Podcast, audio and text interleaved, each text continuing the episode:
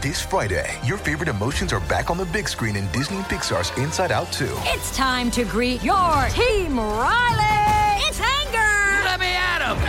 Fear. Safety checklist is complete. Disgust. Ew, ew. Sadness is in the house. Oh no. Hello, I'm anxiety. I'm one of Riley's new emotions. Disney and Pixar's Inside Out 2. There's a part two. We're going. Rated PG. Parental guidance suggested. Only in theaters Friday. Get tickets now. This special episode of the Book Riot podcast is sponsored by tryaudiobooks.com. Looking for something new to listen to? Penguin Random House Audio is always working hard to record new sci fi audiobooks for you, and this year will not disappoint. We've got Star Wars Life Death Aftermath, Dark Matter by Blake Crouch, the finale of the Passage trilogy by Justin Cronin. The last book is out, City of Mirrors. There is something to satisfy any intergalactic preference. So go to tryaudiobooks.com for a free audiobook and start listening. Thanks so much to them for sponsoring this very special episode. Welcome to a very special episode of Book Riot Podcast. I am here with Jack Bird, who is, this is his title, which might be the coolest title in all of Christendom, um, the director of Wizard Muggle Relations for the HP Alliance. He'll tell us more about that in a minute. But we're here to talk about Cursed Child. And Jack is uh, works for a Harry Potter related organization, has his finger on the pulse of Harry Potter fandom. So he's also going to give us some insight of what's this, you know, what this this installment um, has done. Because I think, is it fair to say that when Deathly Hallows came out, Harry Potter fandom hadn't quite become th- the thing that it is now? Like, I feel like it, it's a much more mature, rich, diverse kind of ecosystem that Harry Potter fandom than the Cursed Child wades into than we had with Deathly Hallows. Is that a fair assessment or no? Um, you know, it is a little different. I think, you know, around 2007 when Deathly Hallows the book came out, that was definitely the height of the Harry Potter mm. fandom. Um, a lot of people called that like the summer of Potter. Uh, but definitely, like a, a, lot of the people who you know were a part of that were in high school yeah. or younger at the time. So I think it's just that a lot of us have grown up. Um, so it is it is like kind of a, just a different vibe now. Yeah. On the whole, I, I don't know what what was your we got so, we got such dribs and drabs of information about this coming out. Mm-hmm. What was your feeling go? I guess when we knew what it was going to be, that it was going to be a play, that it was going to be a script that was published. Like, what? Where were you on your anxiety meter about this? Were you excited? were you nervous? Were you both? Can you describe your sort of state of mind? I guess August thirtieth before. uh, well, uh, like uh, uh, July thirtieth, I think. Right? Yeah. Now it's August, but um, yeah. Oh yeah, around, August, yeah, July thirtieth. Yeah, July. 30th, excuse me. yeah, around July thirtieth, I think I was definitely nervous. I mean, when I first heard it, I thought it was cool because, uh, you know, doing a play in the West End, I mean, that's awesome. That yeah. sounded like a very cool thing, and uh, I knew so many people wouldn't be able to go see it, including myself. So being able to to publish a script that everyone would get to read sounded like a very very cool thing to make it more accessible. Um, but certainly, as the play opened and some things started spreading around, some spoilers about what might be in it, then I started getting pretty nervous. Yeah. And is, is this, uh, are we going spoiler free or not? No, I, I think if you do not want spoilers, you got to get out. Sorry, we'll yeah. see you later. Talk to you later. I think, I think, well, is there anything we can do without spoilers before we go into it? I mean, it's very hard to say without yeah. getting into it. Doesn't matter. I mean, I guess anything else about the form, the timing, where we are.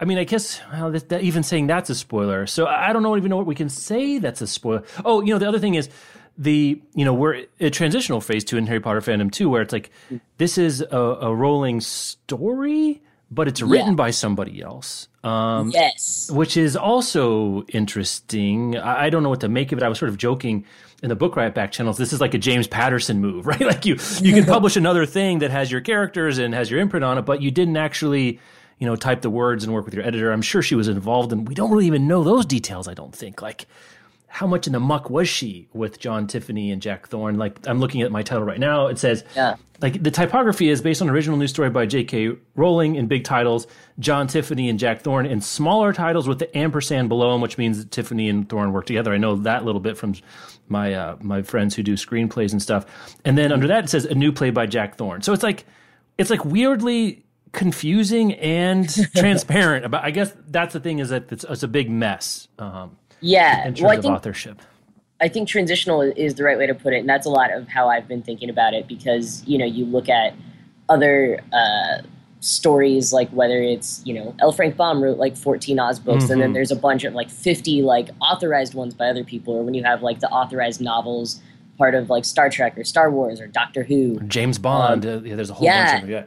Yeah, yeah, tons tons of different franchises. Um, and this is kind of the first one that we have of that. So it's you know, it feels a little bit weird because they made such a big deal about it, mm. about it coming out. Like, you know, the, the, they were very specific, Scholastic was at least, that you weren't allowed to call it a new book, it had to be the new story. But they were still doing everything that they do with midnight release parties, like to make it feel like it was the next Harry Potter. They book. printed four and a half million copies. They, yeah. I mean, I don't know. I mean, that's a little bit of having your cake and eating it, too, right? Yeah, exactly, exactly. So it's it's sort of like you know, I think it was totally natural for Harry Potter to be moving in that direction where we're going to start having these like authorized books from mm.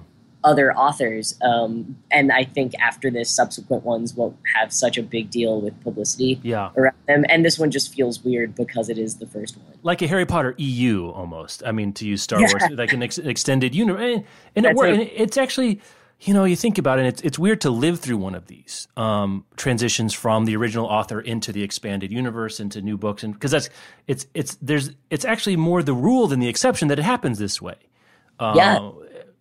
Right, because like the the one exception is really the Hobbit, the the the Tolkien stuff. Like there there weren't there's a now they've gone through his like bathroom and all of his old stuff to find other stories to publish, but there hasn't been an authorized Middle Earth story written by somebody else. Like this just hasn't been out there. But for virtually you know, Star Wars, you, you mentioned all the you know the big fandoms. This is what happens when there's that much attention and this much excitement and this much continued interest, whether the author is still alive or not. They get sick of it. I mean, even even Conan Doyle didn't want to watch Sherlock Holmes anymore, but the, the fan outcry was so great he had to bring him back yeah. to life and do that. So it's weird to live through it, but from a historical basis, this is this is normal, which is weird to say. Like this is how it works. It, now it doesn't take this particular form necessarily, but that we get transition and we're here for the transition is so so interesting. Okay, that's all we can say without getting into spoilers. um, what were you hoping for? What was your best case scenario for this going in? I think my best case scenario was um, I didn't want anything happening to like existing characters that I think was maybe too sort of wild and crazy, or maybe any major character deaths or uh, personality changes or allegiance yeah, switches or anything like that. Exactly, exactly. Um, I since we're we're going spoiler free, yeah. I did see a couple of spoilers uh, when previews of the show started. I thought that they were fake because they just sounded so ridiculous. I was like, okay, these are clearly just people making jokes because spoilers have been released. But no, they were true. Mm. And the one that really got me was someone saying that uh, Cedric Diggory became a Death Eater. Mm. Which, when you read it, it's like, all right, sort of in this one alternate universe, yes, but yeah. not really. Uh, and that was just sort of like when I saw that spoiler, I was like, that was sort of, I think, the example of the thing I most wanted not to happen. Right. Yeah. But it didn't. It didn't there's so okay now we're really we're gonna get into it now. Because like there's so many I, I, don't know like it does stand apart from the other series. I think that's one thing that i was super curious to wonder like is it does it stand apart? Does it stand as next in line? And it sort of just sits outside of the books. Because yeah. you get to the end and nothing's really changed um, by the end of Cursed, unless I'm forgetting something. Like we're kind of, we're kind of, we are the, the the pieces are in place well, largely are they when they're into the books. I mean, I guess Cursed Child picks up largely where you know the All Is Well epilogue of Deathly is, and then you mm-hmm. sort of follow the kids for a few years into there. But then once you're after the Cursed Child, we're sort of we've reset the story where nothing's really changed. All the main characters alive. All the main relationships are largely as we've left them. Mm-hmm. I mean, we get a little bit of stuff about the the second generation's relationships and the weirdness, but on the whole the timeline is intact. Do I have that right? Does that feel right to you?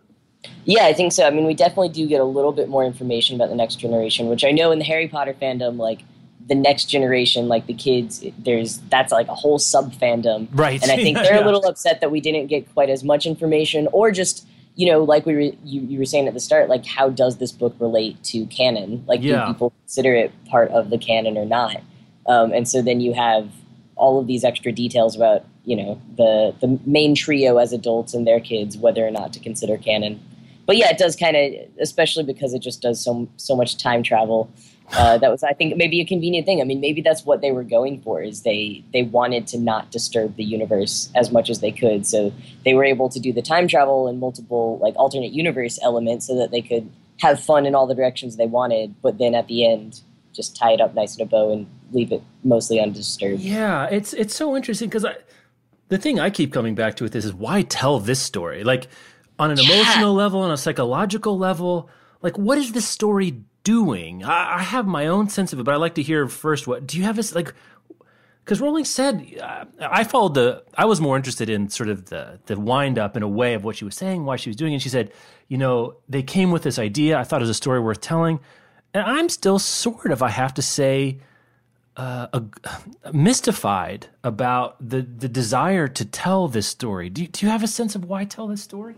No, I you know I I do think that it's interesting to see Harry's kid and see yeah. sort of you know the the relationship there, seeing Harry as a dad, um, especially as we see you know like we see the pressures that his kids have with his mm-hmm. fame, and then you know I think the growth of their relationship is interesting too as as you know the audience sees oh you know he's not actually the misfit kid he's actually the most like harry of them all. So like all of that is is interesting um but you know i i personally like i if we get any extra content i have always wanted to like go back and see the marauders. Yeah. Or like i think a lot of people want to see a lot of those earlier eras. Like people are really excited for fantastic beasts because we're going to see like earlier wizarding mm-hmm.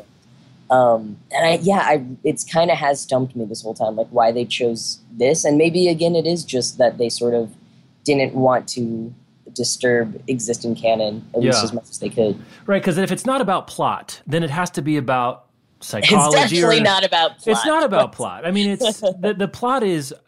I found, and as a play, at times very difficult to follow. Um, yeah. And you have time travel plus polyjuice. I mean, that's like a confundus charm on me as a reader. like I don't know who is who and where are we and, and that that though did feel a bit Shakespearean, you know, where like yeah. gag is just that you have an actor playing another character, ha ha ha. Right, and they get to kiss Hermione, and it's her nephew or whatever. You know, like it, that. But that was stuff. so that was weird. That was strange. yeah, that was strange. And so I guess the characters we meet and we we really get to know in any meaningful way are Albus and Scorpius.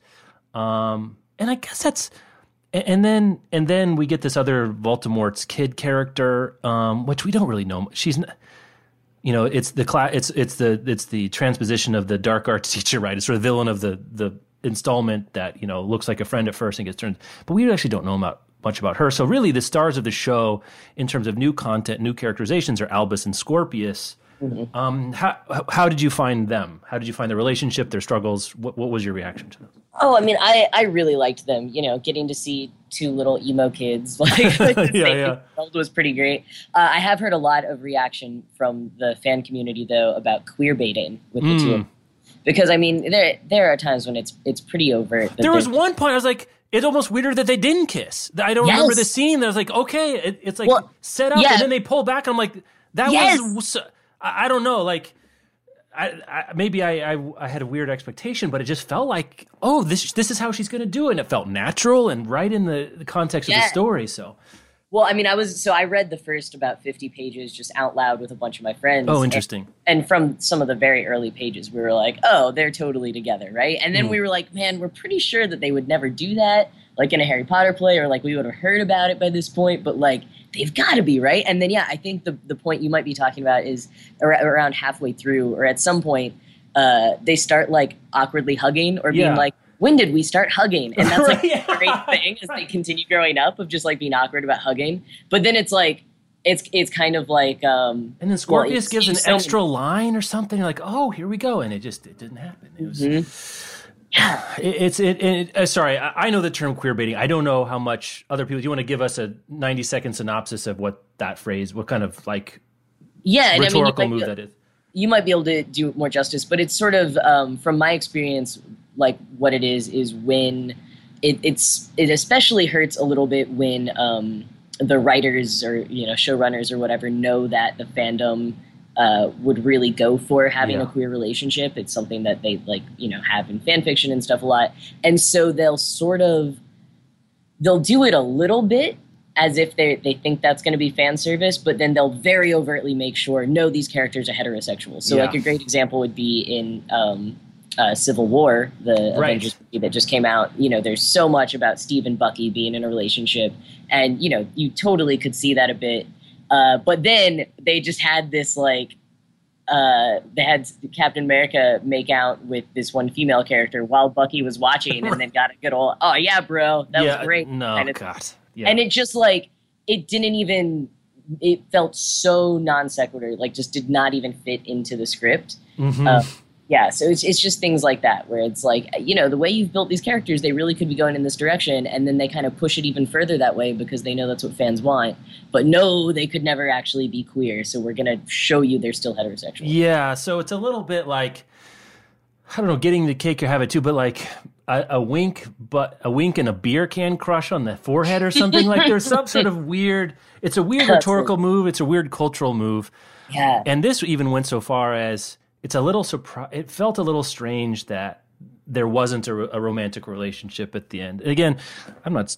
I, I don't have a strong opinion about what she should or shouldn't have done. But even even I, who you know, I'm not susceptible to queer baiting because it's not my community, it's not my fandom necessarily. But I was like, oh, I'm ready for it, and here we go. And we sort of walked back from the line to the point that it did feel ve- very strange. Um, yeah anyway, so there's that. I mean, in a lot of ways, I guess one way I thought about it too is it's it's it's this this parents and child stuff yeah. uh, is the the theme of this play for sure.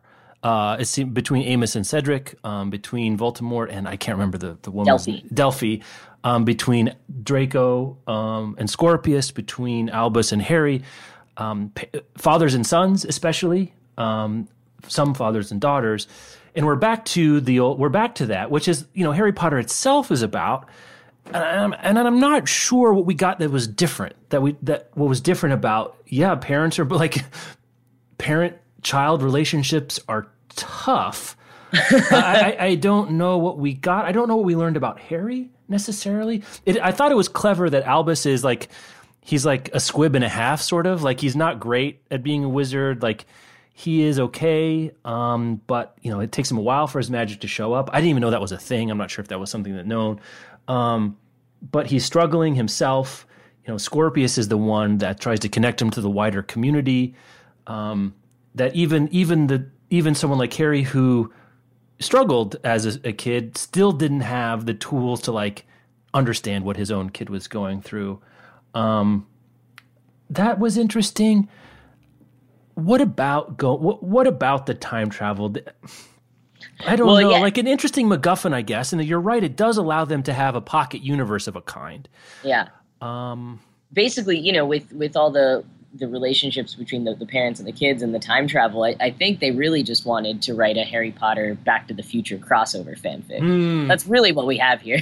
one point twenty one gigawatts. Yeah. Um, yeah, yeah, right. Because you need the right time turner, and it only goes five minutes, and there's a lot of constraints to let them do what they did. Um, and you know, again, we go back to Godric's Hollow on on on Hallows' Eve. You know, the I, I guess the Big Bang moment of the Harry Potter universe as we know it, when Harry Potter's parents get killed.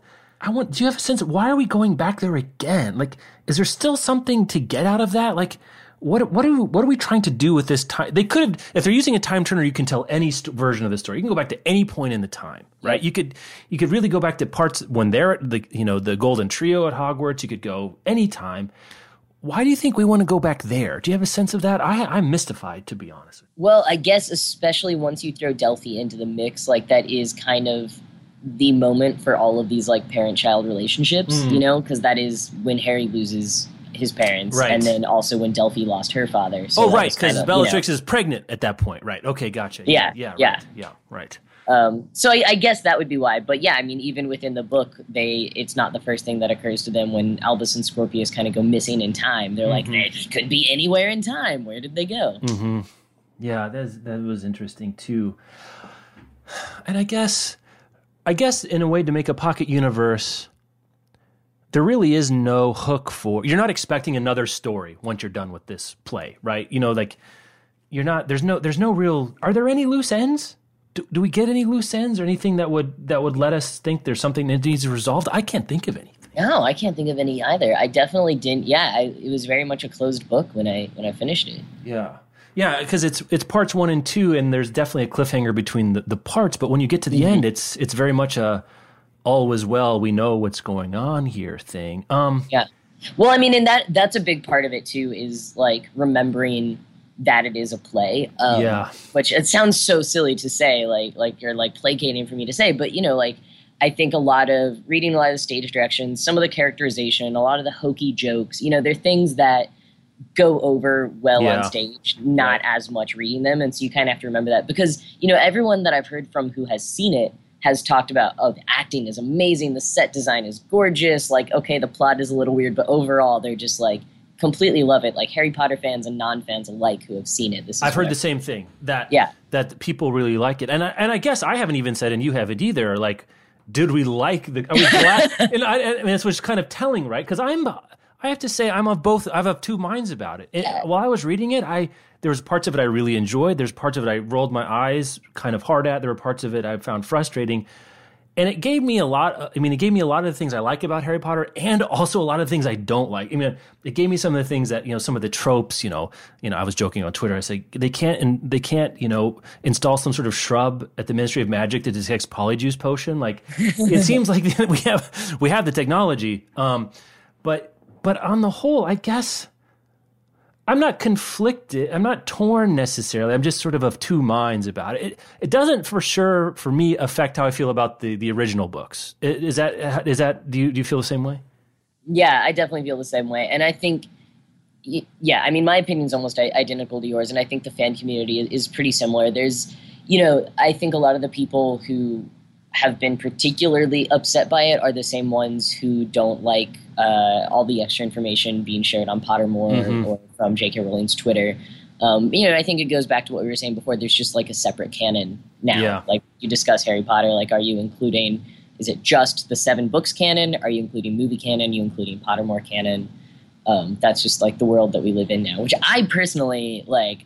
Give me all the Harry Potter right. content. I yeah, want yeah, yeah, yeah. Yeah, my mind too. I don't need bright lines between what's canon and not canon myself. And I can imagine probably those same people that are most frustrated. This would probably be most frustrated if there were Harry Potter eight, like there were a new book. I'm sure they probably like the some sense of closure about these are our books, these are the movies for this set of the story, and you know they are what they you know like a Middle Earth kind of however you think about some other stuff to the side, but you know it's a it's a fixed set.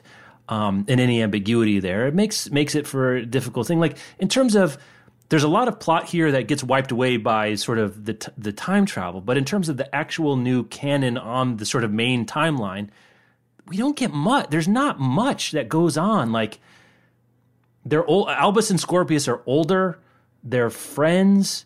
I guess they're slightly better integrated into the Hogwarts community than at the beginning. But other than that, we don't learn anything new about Harry. I mean, I guess we know what their jobs are, but it yeah. tells us very well, little about that. Knowing Hermione's Minister of Magic is pretty rad. That is cool. That is that yeah. is, that you're right. That's probably the biggest detail that we get, right? Is that she's become Minister of Magic. I think so because I think that's like the one that I've well, I'm no here. The, the best new canon we learned is, if we want to consider it that, is uh, the trolley witch and her. Oh, abilities. the trolley! Yes, I forgot about that, that. That was not in an alternate universe. That no, like hey, that one is just set in stone. That is in the I don't know uh, prime timeline. The trolley yeah. witch, right? That she yeah. that she is a uh, basically almost like a dementor of just the train, I guess, sort of, right? like her job is to keep you on the train mm-hmm. um, and and to stay there. That's true. That's that's a that's a wrinkle in the the the wizarding world that we get. But Ron, what's Ron do again? Do you so remember? He works, yeah, he works at Fred and George's shop. Right. Just, so he inherits the shop where he works for them. He's a middle manager there. Harry uh-huh. is in uh, magical law enforcement. Head magical law enforcement, right? So basically, I, I love there's like a, a Tumblr post somewhere that's like Harry Potter was a jock who grew up to be a cop. Like yeah, right. Became a or a mid level functionary, like a, a, state senator or something, almost like that. Um, so, and we get we get the band back together. Like we get all the major characters. We get Snape. We get Voldemort. You know, even in cameos. Mm-hmm. Anyone we didn't see that you would like to have seen? Yes, Teddy Lupin. Ah, I wanted yes. I love Teddy Lupin, and you know, of course, we only have a couple lines about him in the epilogue, but he seems like such a cool kid. Right, and probably maybe the most. I mean, if we're thinking parent-child as being one of the prime vectors of you know emotional plotting, he's got scores to settle.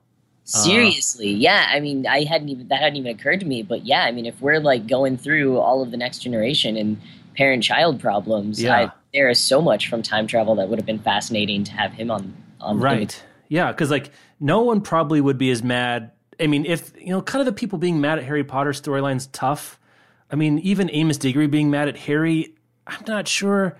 You know, it's her story, whatever. Well, but I, I don't know if I emotionally believe that. I well, I mean, I what what I sort of considered was him being upset at Harry about all of that was part of the Confundus charm that Delphi. Oh, right. Yes, you're right. So, like him contacting the Ministry and everything about that, I think was Delphi doing that. Ah, that actually makes a lot more sense to me. But on the other hand, you could definitely see Teddy Lupin, yeah, having some conflicted feelings. You know, um, Ron, you know, against Scorpius and Albus and Lily and Rose and everybody, like all of those people whose whose parents are alive and around and um, functioning in the world, um, was interesting. I, I, I have to say, the stuff with Scorpius was interesting. We got a lot of family drama in the Malfoy household. Um, mm and I and I can't remember. You help me remember Draco's wife's name. That that we Astoria. that dies. She gets sick and dies.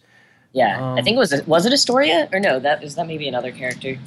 There is an Astoria in the series. There is an Astoria. Anyway, Draco's wife, um, Scorpia's mother, we learn gets sick and dies of something. Uh, uh, the, and which was another interesting wrinkle um, to parse out. I don't know why that was. We got that for Scorpius's timeline uh, or his backstory, but we got some information about that. Um, we also got, and and I've only read it the one time. I kind of wanted to have first blush, and I'm gonna go probably go read it back again a couple times. We did get something going on with, you know, Harry's getting reports of like the trolls are in the move in Transylvania or whatever. Like things were happening, and we're supposed to think that's just all Delphi's machinations. Like she's trying to get the band back together to some degree. Was that what we were trying to understand? Yeah, I mean that was my take on it, anyways. Yeah. yeah. Um, but other than that, other than Delphi, our sense of the wizarding world is pretty peaceful, right? Like yeah. when we step right back into the story, uh, it, even Delphi's going on, and there's a very small plot, but the larger wizarding world is at peace. It seems yep. to me there's not there's not a whole lot going on there. Um, I'm trying to think what else what else is interesting because so much of it just gets wiped away that's hard to know what's worth talking about. Yeah, absolutely. Um, I'm I'm flipping through trying to find the name of Draco's wife because it's gonna it's gonna it's gonna bother me too. Um, yeah, I should because she, she's not in the cast of characters. No, she's not in the cast of characters, and in, I don't think she makes an appearance on the stage at all. Um, so no. which she would be she would be in the cast of characters. Does he even mention her name? Maybe it doesn't even mention no, her name. I, am pretty sure he does. He does. Yeah. Yeah. Uh, oh well, someone someone will correct us and send it. Yeah. well, I guess I guess even on the main timeline, though, it's canon now that Voldemort and Bellatrix had a kid, right? Because that still exists. I think so, it, which it, is super yeah. weird.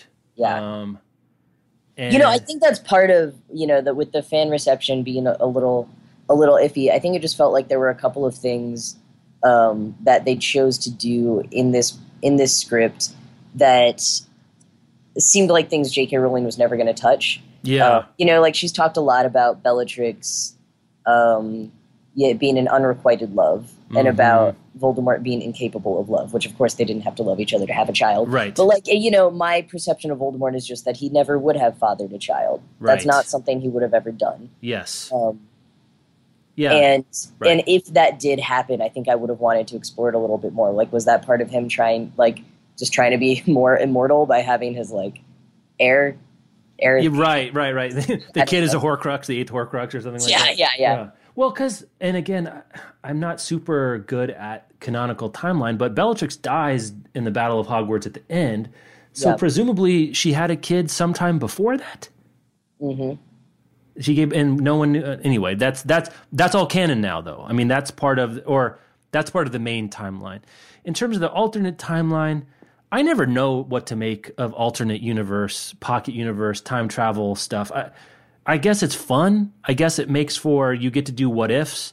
I was never a big fan of what if comics and things like that. I, you know, that's I I don't begrudge the right to exist. Not my thing particularly, but some of the chart. I mean, some of the strongest criticism I've seen has been it's glorified fan fiction, which is I think yeah. is worth talking about to some degree because a people are using that I think as an insult. I don't think they're meaning as a compliment and then kind of investigating what people mean when they mean glorified fan fiction. What what do you understand someone to say when they when they call this glorified fan fiction? Yeah, well, I mean, I first of all, I definitely recommend. Elizabeth Menkle wrote a great piece um, in in response to a lot of people saying that about the Cursed Child, just about sort of some of the internalized shame around saying that yes. and saying fanfic a bit as an insult because a lot, you know, you do hear it from some people who don't really understand fan fiction, but you hear that a lot from people uh, who do write fan fiction, and so you know that that is a whole thing unto itself. But I, you know, I've been saying myself. I heard a lot of people saying like when it came out, like the morning after when we had. Mm-hmm. I, I, was at GeekyCon. Uh, oh right. You,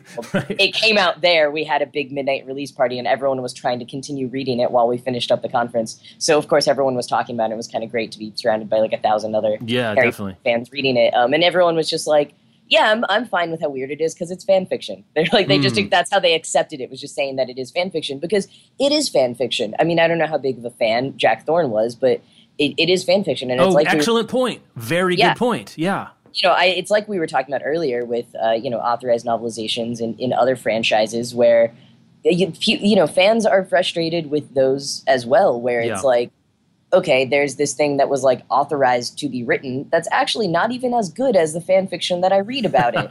um, and that's that's exactly I think kind of the the complaint or or just like yeah, it, it's like you're you're reading this and I definitely had the experience of like there's so much next generation fanfic out there. I'm positive there's a bunch that's like similar or like better written, better characterizations, better plot. Um, mm-hmm. Um, but this is the one that that got published and promoted as essentially the next Harry Potter. Right. Book. Yeah, because like the the pejorative use of fan fiction, I think implies it's not good. A whatever mm-hmm. you're, and then also it's sort of indulgent and fan servicey, right? Like yeah, there's those are the sort of I think the three vectors of critique, and you can kind of see how that. I mean getting to see you know an AU and when Hermione and Ron don't get together is kind of a fan like you know that kind of thing. What if someone kisses X? What if someone had a baby with a lot? Of, yeah, a lot Voldemort of having a baby. Very, yeah, that's a very, very fan fiction thing, right? Thing. Yeah. yeah. Um, because fan fiction often follows a couple of lines of reasoning, like what if X got together instead of Y? You know, what if X and Y had a kid? What if you know, what if A died and B lived? You know, sort of these and so the time turner allows you to have this sort of this little pocket universe that goes into it. And I, the more the more I realize, the more I'm okay. I'm okay. Okay is the wrong word. I was going to be fine no matter what it was like, but it does it does exist alongside of and apart, but still related to the main storyline. And I guess for something where we knew it was going to be a standalone story, we I don't think we were expecting that it was going to be the first in, of three or twelve or whatever. I guess that's what you want, that it can stand aside. You don't have to have seen it to know the story. Um, mm-hmm. You don't have to go have gone and seen it to see the story. But it does set up the possibility, I guess, and, and, and there were the possibilities over there that we'll get an announcement that there's a new Harry Potter Wizarding World novel that's written by somebody else. Yeah. Um, do you follow? I I follow her career a little bit. Do you have a sense of her if she would let someone have like what's the or what's the fan community's you know kind of sense of what the future of new content in the Harry Potter world is? I know we get the Fantastic Beasts, which Beast, which she's supposedly writing the screenplays in the way that any yeah. one person writes a screenplay. Right. Um, that's next, but then you know, if this is transition, what is the other? What's on the other side of the transition? I guess that's what I'm trying to say. Do you have a sense of where we might be going, or, or speculation about where we might be going here? I mean, my, my speculation is more of this. As far as like someone else writing the novel, I feel like she might be a little bit more protective of. Okay. Yeah. Um, just you know, I don't know. Like her writing style is so unique, and she cares so much about this mm. universe. Mm. I mean, frankly, I've been a little bit surprised about this whole play. Um, yeah. You know, like that she did allow other people to write it, and I think that's just because it was a play. Yeah, Um, gave in the same herself way I was permission to su- let someone else in, maybe. Yeah, yeah. And so, you know, I think with other mediums, like maybe there will be other movies that she doesn't write the screenplay for. Maybe there will be other plays. Um, I would definitely be surprised if she let someone else write another book, Yeah, um, at least another novel. Like, I think she would maybe authorize someone doing that encyclopedia she's always talked about doing. right. Happen now that there's Pottermore. Uh, yeah, definitely. That's interesting because she clearly doesn't mind writing. She's writing a screenplay. She's writing books under her own name and under pseudonyms. Like it's not that she's so burned out about writing, and it does seem like she's still interesting in the world. But there's some there's some gap between her desire to continue exploring the world and writing prose herself. You know, in a blank word processing document. She doesn't seem to want to do that for whatever reason, which I think is super fascinating. I mean, just from from being a spectator, where you you're at the you know you have this enormous franchise which is now you know Western and global culture. She's still young. Um, and what do you do with that? I, I, I can imagine being, it being very hard to know how to marshal all that attention and energy and money and interest. Um, it seems very difficult, and it seems like she's exploring ways of doing it and being J.K. Rowling and, being the one who made Harry Potter. Yeah, I mean, I, I think that's exactly it. You know, I can't imagine the pressure to do Yeah. a book that really is the next Harry Potter book, even if it's not like the next in the timeline, but just like another novel in that universe written by her. Like, must be enormous pressure. And so I think it, it's probably a little bit freeing to be able to explore uh, these other media Yeah. of, of, of doing the story And you get help, you know. and and get help Yeah. and just sort of like you know if if those aren't received very well then you can kind of say oh well it's because it was a play or oh well it's because it was another movie instead of like having to have this eighth novel that there's so much pressure on Yeah, yeah, because I, uh, I guess that's in terms of plot that doesn't give us a lot for for the canon and Harry Potter fandom, but in, in terms of a signal about where we're going, I think it tells us a lot. And I'm Yeah, not sure exactly what it tells us, but it I think in 10, 15 years we'll be like, oh, okay. I can see there's a line from this to this to this, Mm-hmm. um, how she explores it. On the whole, I'm glad it exists. I, I'd say is my final, my final not my final, but for now, my provisional verdict. Um, and didn't- I think Go ahead. I think that's a, a similar reaction from the fan community. I think you know me personally, and what I've heard from a, a lot of other folks is we were excited to have the midnight book release Yeah. party again, even if it's a little different. Like Cursed Child, more than anything, will always hold a place in my heart for uh, the experience of that evening. Of there, especially just like at GeekyCon, there were so many people Oh, who yeah. had been like too young the last time Mm. a, a book release came out, or hadn't been involved with the fan community, had just sort of been you know gone with their families to the book release it was just it felt a lot like bringing back the old gang and getting everyone together again to have this big party and stay up all, all night reading it together um, so it was a very special experience i think for the potter generation um, who got to kind of do have that experience on their own terms being grown up now yeah, and because in the in terms of other franchises, I mean, in the book world, the next big one will be the next George R. R. Martin book, but it doesn't Yeah. have the books are so long. There's so many of them. You know, there's not. It's not as popular, even as popular as now. I don't know. I bet there will be midnight release parties, but it won't have the same sort of exuberance. I don't think, even though we're midstream with that. Um, But we don't have another Hunger Games. You know, the No. Divergent thing is over. Um, There are there are ongoing series that are very good, but something that's a pop culture phenomenon that's a book bookish origin, we don't have one. And so this is an opportunity to sort of have that experience. In a lot of ways, it feels a bit of like a, a narrative curtain call for the series, um, where we got to see people again and take a bow and applaud and be excited about it. But we also know there's not there's not another act um, coming right out. And, and Rowling has said, and you know, never trust. You, you can never you can never know when a creator is saying something like this is it. But she sort of said, "This is the end of Harry's story for me." um, out loud, and that feels right.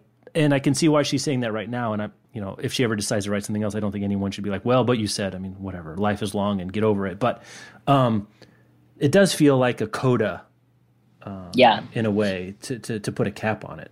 and it does also sort of feel like at least in terms of what we're going to get officially from her this is sort of as much as you need to get from harry Yeah. like the rest of his life is fine he has a little bit of trouble raising his kid like everyone else does and it's fine but there's so much more to explore in the wizarding world so i Yeah, do really right. really hope that we get some more stuff written by J.K. Rowling. I mean, we've got at least two Fantastic Beasts screenplays she's written. Right. Um, I'd love to see more. I still, oh man, my biggest, biggest wish for Harry Potter is I want a like Game of Thrones structure Mm. uh, of Harry Potter, Marauders era, preferably. Very but even even just going through the seven books, like a TV show that does like a season or more per book, like Yeah. just ethically long. Yes, I, I would get there. I would be there. I would. I mean, I think a, a lot of us would.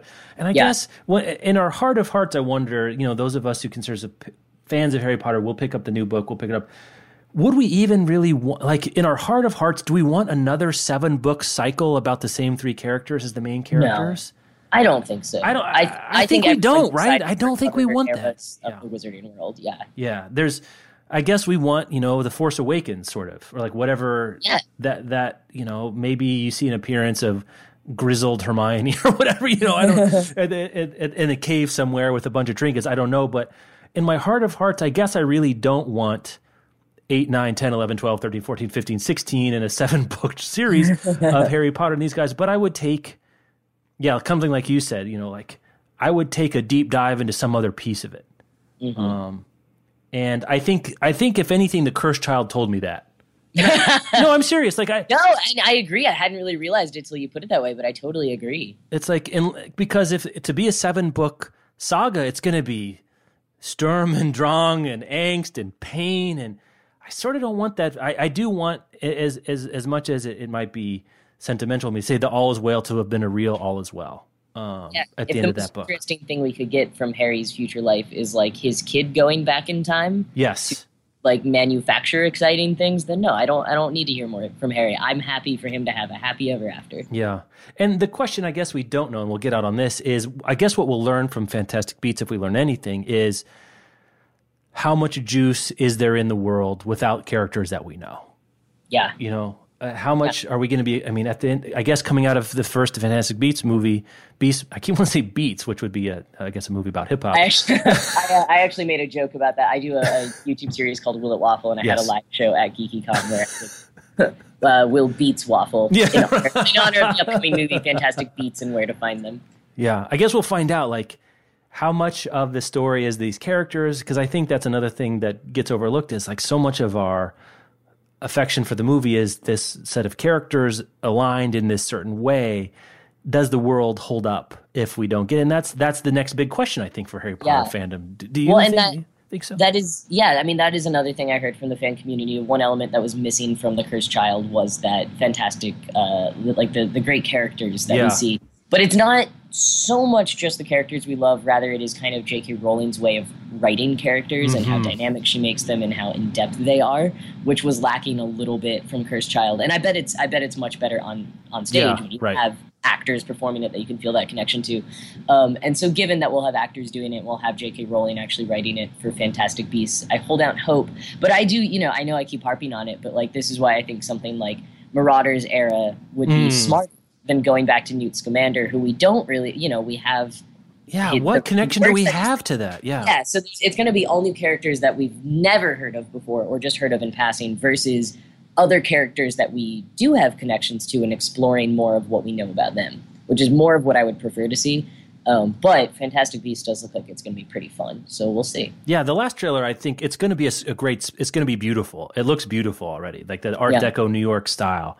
Um, you know, and a kind of a disjunction between that and sort of the witches and wizards aesthetic of a you know the hardcore Diagon Alley or something like that would be interesting. I think I think we've covered it. Anything else that's you got a burning desire to talk about? Uh, any any uh, idiosyncratic reactions or favorite parts or things that bothered you?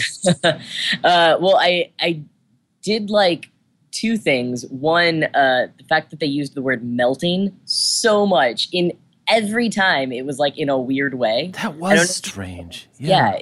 Like as a stage direction or like talking about other people it was very it was very very strange. And um, my favorite line i'll just read out. Yeah, let's it's hear a, it. yeah it's a stage direction. Uh, let's see here we go. It's right at the beginning. Uh, it's when ron is trying to perform a like i think it's like a, a muggle magic trick um, Yes. Yes. and he it's basically just a, a big old dad joke like stole your nose kind of thing. Uh, but then the stage direction after he does it is goes his hand is empty it's a lame trick everyone enjoys its lameness and it's just like real, like you use the word lameness.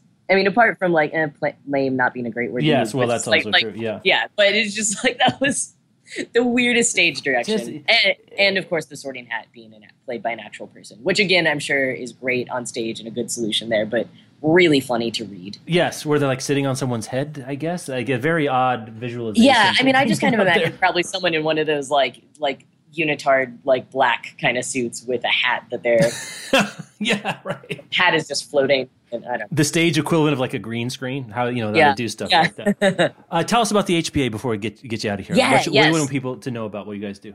Absolutely. So the Harry Potter Alliance, we're a nonprofit that turns fans into heroes. Uh, we've been around for about 11 years, and basically we use Harry Potter as well as other popular culture to mobilize fandoms towards social action. Uh, we have, you know, we work on all sorts of issues, everything from disaster relief to funding the protection of civilians to literacy to uh, LGBTQIA rights and uh, mental health, economic inequality. We do all sorts of things. Uh, one of our biggest successes recently was working with Warner Brothers to make all licensed Harry Potter chocolate around the world ethically sourced. Um, and basically, we do all of this using our methodology of taking parallels and um, that great fan enthusiasm and organizing p- power and creativity uh, to make real world change. And we've got chapters all around the world in 35 nations. Um, so if you want to join a chapter or just get involved online, you can check us out at thehpalliance.org or follow us at the HP Alliance on any social media. We uh, we love working with Book Riot and book bookish people. so please get involved. We'd love to have you. Jack, thank you so much. Congratulations to the Harry Potter community for making it through Harry Potter and the Cur- We made it. We're here. Everything's all is well. All, is well. all is well. appreciate it. Thank you for having me on.